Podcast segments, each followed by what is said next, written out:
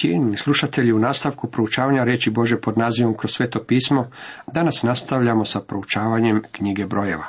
Osvrćemo se na sedmo poglavlje. Tema ovom poglavlju glasi prinosi knezova. Stigli smo do još jednog značajnog poglavlja. Stoji odmah uz bok najduljem poglavlju u Bibliji. Najdulje poglavlje u Bibliji je Psalam 119. koji sadrži sve o Bože riječi. Ovdje nalazimo 89 stihova i znate li o čemu su? O prinosima knezova. Nabrojeni su svi njihovi darovi, ovo je poglavlje stvarno monotono, jer se stalno ponavljaju iste riječi. Nebrojeni su svi knezovi i rečeno nam je što je svaki od njih donio. Ovo nosi vrlo važnu poruku za vas i mene.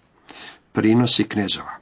Onaj dan, kad Mojsije završi podizanje prebivališta i kad ga pomaza i posveti sa svim njegovim posuđem, a tako i žrtvenik sa svim njegovim priborom, pristupe glavari izraelski, starješine njihovih pradjedovskih domova, to jest knezovi plemenski koji su vodili popisivanje. Jahve progovori Mojsiju. Svakoga dana neka po jedan glavar donese svoj prinos za posvetu žrtvenika.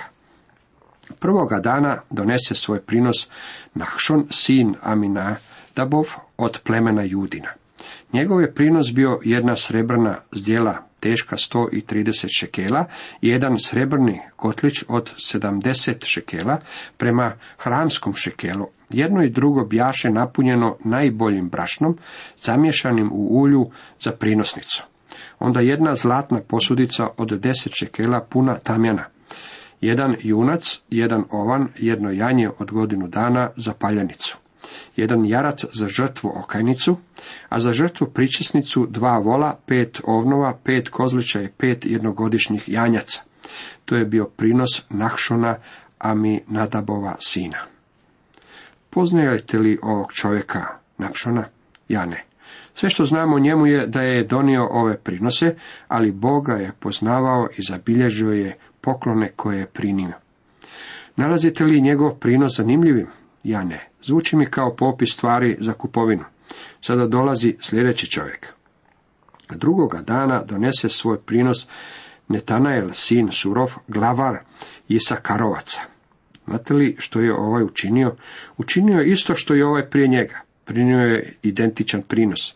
Nije li u Bibliji jednostavno mogao postojati znak za ponavljanje za njihove prinose? Nije li Boži duh jednostavno mogao reći da se radi o istim stvarima? Ne. Boži je duh vrlo pažljivo i u detalje zabilježio što je koji od njih prinio. Svaki od ljudi zapisan je po imenu i koliko je meni poznato, to je bilo sve što je ikada učinio za gospodina. Cijelo ovo poglavlje je o tim ljudima i o onome što su prinili Bogu. Čak i žličica tamjana je zabilježena. Naš je gospodin rekao, ti naprotiv, kada daješ milostinju, neka ti ne zna ljevica što čini desnica. Matej šesto poglavlje treći redak. I mnogim ljudima je bolje da im ljevica ne zna što im desnica čini, jer obje ruke im čine tako malo za gospodina. Trebali bi se sramiti svojih ruku i lijeve i desne. Ali imam novo za vas. Kako god malo bilo, Bog bilježi što ste učinili za njega. Sjećate se, u Lukinom evanđelju gospodin je jednom sjedio pred riznicom. Mislite li da je to bilo guranje nosa u tuđe poslove? Što ga se ticalo što se zbiva ondje? Za sigurno ga se ticalo. On je bio gospodin slave i gospodin toga hrama. Gledao je kako ljudi daruju. Bogataši su prinosili bogate i obilne darove i on je to primijetio. Zatim je vidio udovicu koja je ubacila dva novčića. Uspoređujući njezin dar s bogatstvom i raskoši hrama, ona nije dala ništa. Ali Isus nije o tome razmišljao na taj način. Ona je dala sve što je imala i za Isusa njen je dar bio najveći od svih. Zapisan je u nebu, a to možete biti sigurni. Isus zna točno što ste dali njemu i zna koliko ste zadržali za sebe. Ne volim pobožni govor ljudi koji kažu kako je ono što su dali između njih i gospodina. Pitam se svačaju li oni kako gospodin to obilježi. Ovo je poglavlje dugo 89 stihova i nešto najmonotonije što sam ikad čitao, ali mislim da Bog još uvijek otvara ovo poglavlje i govori, pogledajte što mi je ovaj knez darovao. On bilježi sve poklone. Prijatelju, niste učinili još ništa za njega što ne bi bilo zapisano i zašto vas on neće nagraditi. Trebali bismo slobodnije govoriti o ovim stvarima jer su Bogu one važne. Toliko iz sedmog poglavlja. U nastavku proučavamo osmo poglavlje koje ima za temu svjetlo svječnjaka i posveta levita. Ovo nas poglavlje iznenađuje počinjući uputama za paljenje svećnjaka u šatoru sastanka, u dijelu koji se naziva svetinja.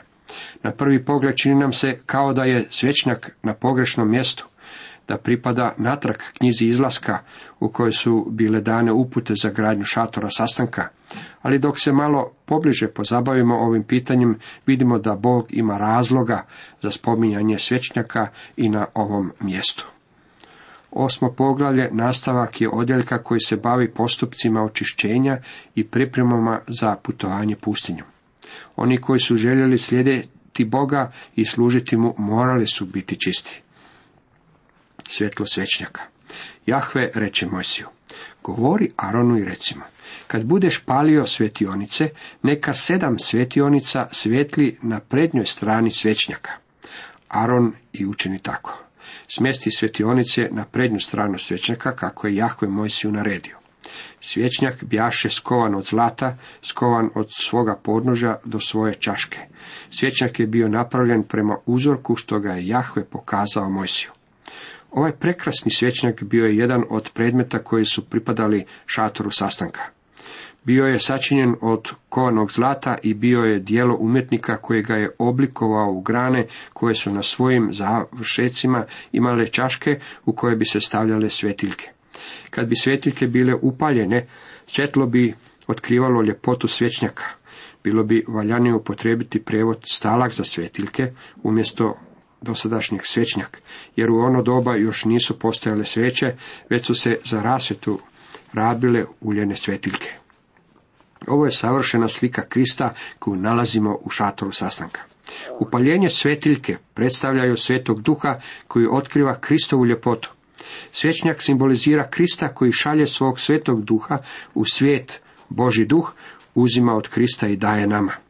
Sada razumijemo zašto je svećnjak spomenut ovdje između prinosa knezova i posvećenja levita. Podsjeća nas kako sve mora biti učinjeno u svjetlu Kristove prisutnosti. Što to znači vama i meni? To znači kako naši darovi njemu i služba za njega moraju biti učinjeni u svjetlu njegove prisutnosti. Drugim riječima mora biti učinjeno prema njegovoj riječi. Ovdje crkva mora primiti svoje upute, a ne iz knjige crkvenog reda ili na nekom drugom mjestu, već iz Božje riječi. Svječnjak je svjetlo, a gospodin Isus naziva sebe svjetlom svijeta. On je objavljen u Božoj riječi. Posveta Levita. Ostatak poglavlja bavi se posvetom, odnosno očišćenjem Levita. Ovdje vidimo da će Bog svoje sluge držati čistima. Jahve reče Mojsiju, uzmi Levite između Izraelaca i očisti ih. Prijatelju, ako te Bog želi upotrijebiti, on će te prvo očistiti. On će to učiniti na svoj način. Primijetite na koji su se način čistili leviti. Ovako s njima postupi da ih očistiš. Poškropi ih vodom za okajavanje, a oni neka se obriju po svemu svome tijelu i neka operu svoju odjeću i bit će čisti. Neka zatim uzmu jednog junca i prinosnicu od najboljeg brašna, zamiješanu u ulju, a ti uzmi drugog junca za okajnicu. Kao prvo morali su biti poškopljeni vodom za okajavanje, vodom očišćenja. To se činilo kod umivaonika. Kao drugo morali su obrijati cijelo tijelo. Treće, morali su oprati svoju odjeću kako bi postali čisti. Četvrto, morali su prinijeti žrtvu prinosnicu i žrtvu paljanicu. Sjećate li se što je Bog rekao o Leviju? Levi je bio jedan od Jakovljevih sinova i kad ga je Jakov blagoslivljao, rekao je ovo. Šimun i Levi braća su prava. mačevi im oruđe nasilja, na njihova vjenčanja ja ne silazio, u njihovim zborovima udjela ne imao.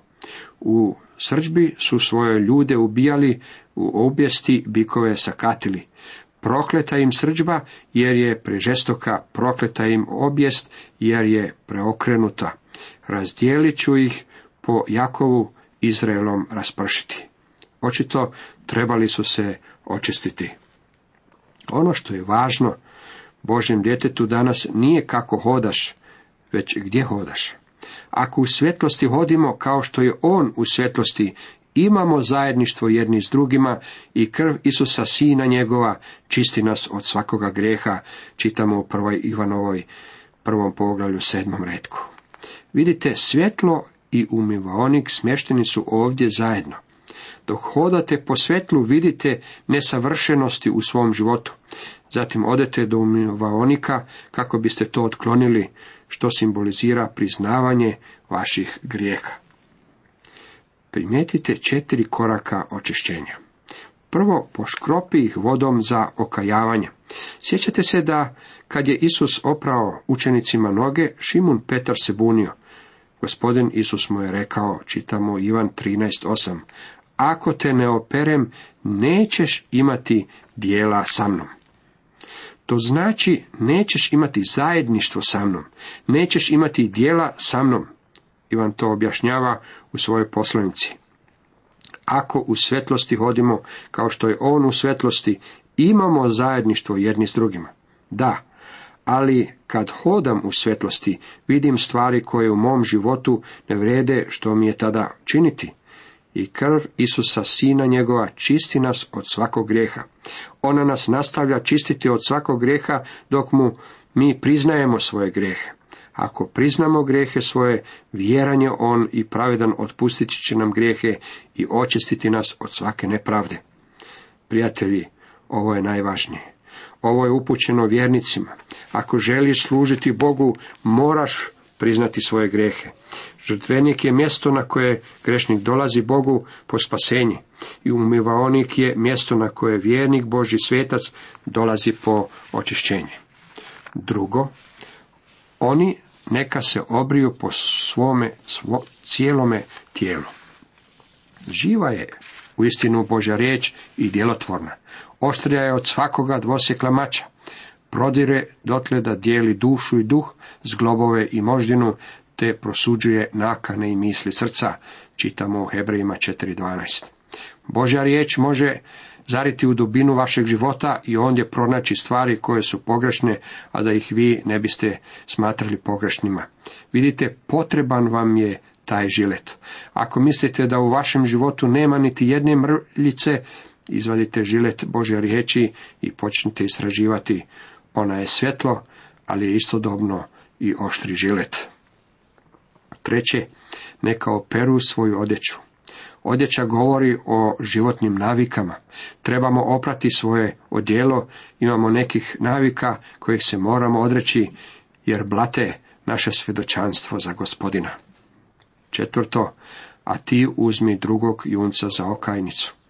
Trebalo je prineti jednog junca za žrtvu paljenicu i još jednog junca za žrtvu okajnicu. Ove žrtve, kao što smo već vidjeli, govore o Kristu. Paljenica govori o onome što on jest, pomirnica govori o tome da je on donio mir kroz svoju krv na križu. Okajnica govori o tome što je on učinio za nas. Drugim riječima, svo ovo očišćenje učinjeno je u svjetlu osobe i dijela Isusa Krista. Sve to on je učinio za nas. Učinio je to stoga da bismo mu mogli služiti. Dovedi onda levite pred šator sastanka i skupi svu izraelsku zajednicu. Kad dovedeš levite pred Jahvu, neka Izraelci stave na njih svoje ruke. Neka zatim Aron prenese levite kao prikaznicu pred Jahvom u ime Izraelaca. Tako će njihov posao biti da služe Jahvi. Pokušajmo ovo razumjeti. Možete pjevati prekrasne arije, propovijedati, poučavati u nedeljnoj školi, biti službenik crkve, ali niste učinkoviti sve dok ne hodate u svjetlu Bože riječi i dok niste otišli k njemu po očišćenje. Morate sagledati sebe u svjetlu Bože riječi. Vi znate da ako priznate svoje grijehe njemu, on vam oprašta i čisti vas. Upotrebljavate onaj žilet koji odstranjuje sve ono što je Bogu uvredljivo. Morate paziti na svoje navike ako želite biti upotrebljeni od Boga.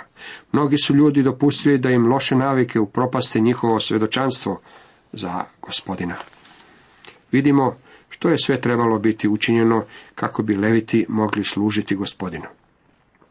Odvoji tako levite između Izraelaca da budu moji. I predao sam levite između Izraelaca kao dar Aronu i njegovim sinovima da mjesto Izraelaca obavljaju službu u šatoru sastanka, da nad njima obavljaju obred pomirenja, tako da kakva nedaća ne bi pogodila Izraelce, što bi se približili svetištu. Sjetite se kako smo spominjali ranije što naš gospodin kaže o vjernicima u svojoj velikosvećeničkoj molitvi. Tvoji bjahu, a ti ih meni dade. Ivan 17.6. Gospodin Isus Krist platio je cijenu i otkupio nas Bogu svojom vlastitom krvi. Sada nas Otac daje kao poklon natrag Isusu Kristu. Mi pripadamo njemu. Služba za njega ne počiva na pravilima, regulama i zakonima. To nije način na koji se služi Isusu Kristu. Služimo mu jer ga volimo. S njime smo u novom odnosu. Pridruženi smo njemu i dio smo njega. Kako je zadovoljstvo znati da se ne radi o slijeđenju nekih pravila ili propisa. Umjesto toga radi se o tome da mu želimo udovoljiti. Kako je to divno. I ovo se tiče levita. Od 25 godina na više neka leviti po redu preuzimaju službu u šatoru sastanka. A kad kome bude 50 godina, neka istupi iz službe i neka više ne služi. Ali može pomagati svoje braći u vršenju njihovih dužnosti u šatoru sastanka, ali sam ne mora vršiti službu. Tako postupi prema levitima za njihove dužnosti. Levitima je bilo dopušteno služiti u šatoru sastanka od njihove 25. godine. U četvrtom poglavlju vidjeli smo kako nisu mogli ući u svećeničku službu dok nisu navršili 30 godina. Svećenici su služili od svoje 30. do 50. godine. Leviti koji su služili u šatoru prilikom njegovog podizanja i spuštanja ili bilo kojoj drugoj službi bili su stari od 25 do 50 godina. U brojevima je prvom poglavlju u trećem redku vidjeli smo kako je popis onih koji su bili sposobni za ratovanje uključivao one koji su imali od 20 godina na više. Ovo pokreće pitanje godina zrelosti, odnosno punoljetnosti. Dok ćemo doći do brojeva 14.9, ondje ćemo pročitati. U ovoj pustinji popadat će vaša mrtva tijela, svih vas koji ste ubilježeni u bilo koji vaš popis od 20 godina pa naprijed koji ste rogoborili protiv mene. Očito u ovom slučaju je 20 godina starosti označavalo punoljetnost. Momku od 19 godina bilo je dopušteno ući u zemlju. 20-godišnji momak koji je rogoborio, mrmljao, umro bi u pustinji. Želio bih predložiti da je doba uračunljivosti, zrelosti, punoljetnosti, više nego što to mi ponekad mislimo. Mislimo kako je malo dijete ponekad odgovorno. Ja tako ne mislim. Malo dijete može prihvatiti gospodina, u stvari ima čak i četverogodišnjaka koji su prihvatili gospodina, ali punoljetnost mora nastupiti poslije tog doba. I ja sam mišljenja da je to doba različito za različite ljude. Ovdje vidimo kako je Bog učinio razliku za različite vrste službi.